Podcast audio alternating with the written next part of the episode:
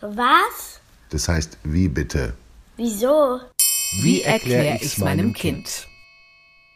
Ob Vorfreude wirklich die schönste Freude ist. Von Miguel de la Riva. Wenn man sich sehr auf etwas freut, fällt es oft besonders schwer, sich in Geduld zu üben. Wie beim Warten auf den eigenen Geburtstag oder den Beginn der Schulferien scheint gerade vor Weihnachten die Zeit so wahnsinnig lang zu sein. Wie viel Mal schlafen ist es noch bis zur Bescherung? Warum kann man die Geschenke nicht schon jetzt auspacken? Könnte man nicht einmal spingsen, was sich unter der Verpackung verbirgt? Oder das Geschenk wenigstens kurz hochheben, um durch Abtasten von Form, Gewicht und Druckwiderstand zu erforschen, was drin sein könnte?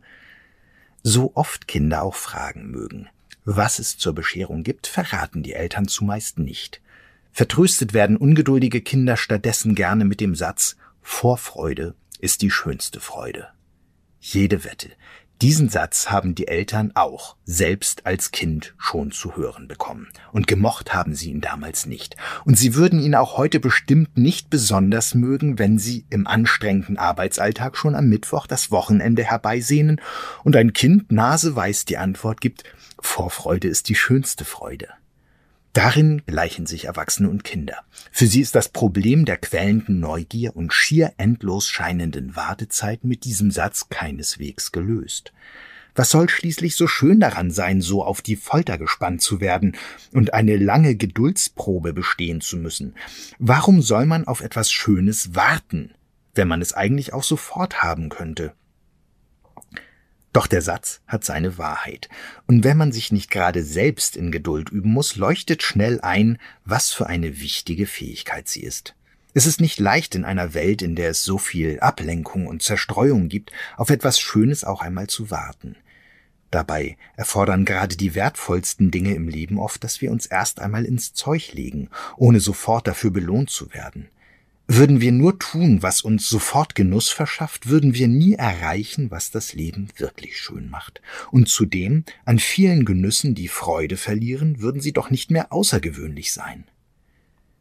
Wenn Kinder schon zuvor ausspionieren, was sie geschenkt bekommen, können sie sich beim Auspacken an Heiligabend gar nicht mehr so richtig freuen. Weiß man schon genau, was man bekommt, macht man sich die schöne Überraschung kaputt. Und zum Schenken und Geschenk bekommen gehört ja nicht nur das Geschenk selbst, das Ding, sondern auch das Ganze drumherum. Dass alle zusammengekommen sind, dass der Weihnachtsbaum strahlt, dass man sich miteinander freut und aufgeregt ist. Wer Vorfreude die schönste Freude nennt, könnte auch daran denken, dass der Spaß an einem Weihnachtsgeschenk oft nicht sehr lange währt. Menschen gewöhnen sich schnell an neue Dinge in ihrem Leben. Was einmal ein heiß ersehntes Objekt war, steigert oft nur für kurze Dauer das Glück, sobald man es besitzt. Der Glücksforscher Bruno Frey hat herausgefunden, dass bei Erwachsenen ein teurer Sportwagen das Wohlbefinden nur für etwa drei Wochen steigert, danach wird er schon als alltäglich empfunden, und manche Besitzer beginnen bereits wieder auf das nächst bessere Auto zu schielen. Anders als die Freude über neue Dinge kann die Vorfreude dagegen sehr lange anhalten. Dabei spielt die Fantasie eine große Rolle. Wenn man sich auf etwas freut, denkt man oft und viel daran. In Gedanken malt man sich wieder und wieder aus, was man mit seinen Geschenken Tolles machen könnte, wie schön die Geburtstagsfeier mit den Freunden sein wird oder wie viel Schönes man während all der freien Zeit in den Sommerferien unternehmen könnte. Dadurch hilft die Vorfreude dabei, ausgerechnet die Zeit zu verkürzen, die sie so lang erscheinen lässt. Das Schwelgen in der Fantasie, das Ausmalen einer schönen Zukunft verkürzt die Zeit und verringert die Unlust und Spannung, die das Warten erzeugt. Weil Kinder wahre Meister der Vorstellungskraft sind, macht es vielen Eltern Spaß, ihren Kindern dabei zuzuschauen. So gesehen könnte noch etwas dran sein an dem alten Spruch. Für manche Eltern ist die schönste Freude, die Vorfreude ihrer Kinder zu erleben. Doch die Fantasie, die von der Vorfreude so stark angeregt wird, hat ihre Licht- und Schattenseiten. Manchmal kann sie dazu führen, dass man zu genaue oder zu große Erwartungen entwickelt. Wenn dann endlich gekommen ist, worauf man sich so lange und so stark gefreut hat, kann darum die Enttäuschung umso größer sein. Das Geschenk ist nicht genau, was man sich vorgestellt hat. Eine Geburtstagsparty läuft nicht immer so gut, wie man sich das erhofft hatte, und die großen Pläne für die Sommerferien erfüllen sich nicht ganz.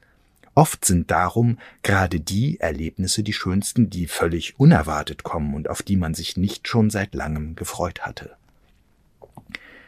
Ganz besonders schön wird die Fantasie aber, wenn man sie mit anderen teilen kann.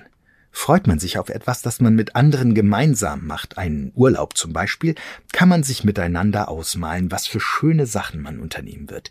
Die Vorstellungskraft des anderen macht dabei die eigene Fantasie noch lebhafter und reicher.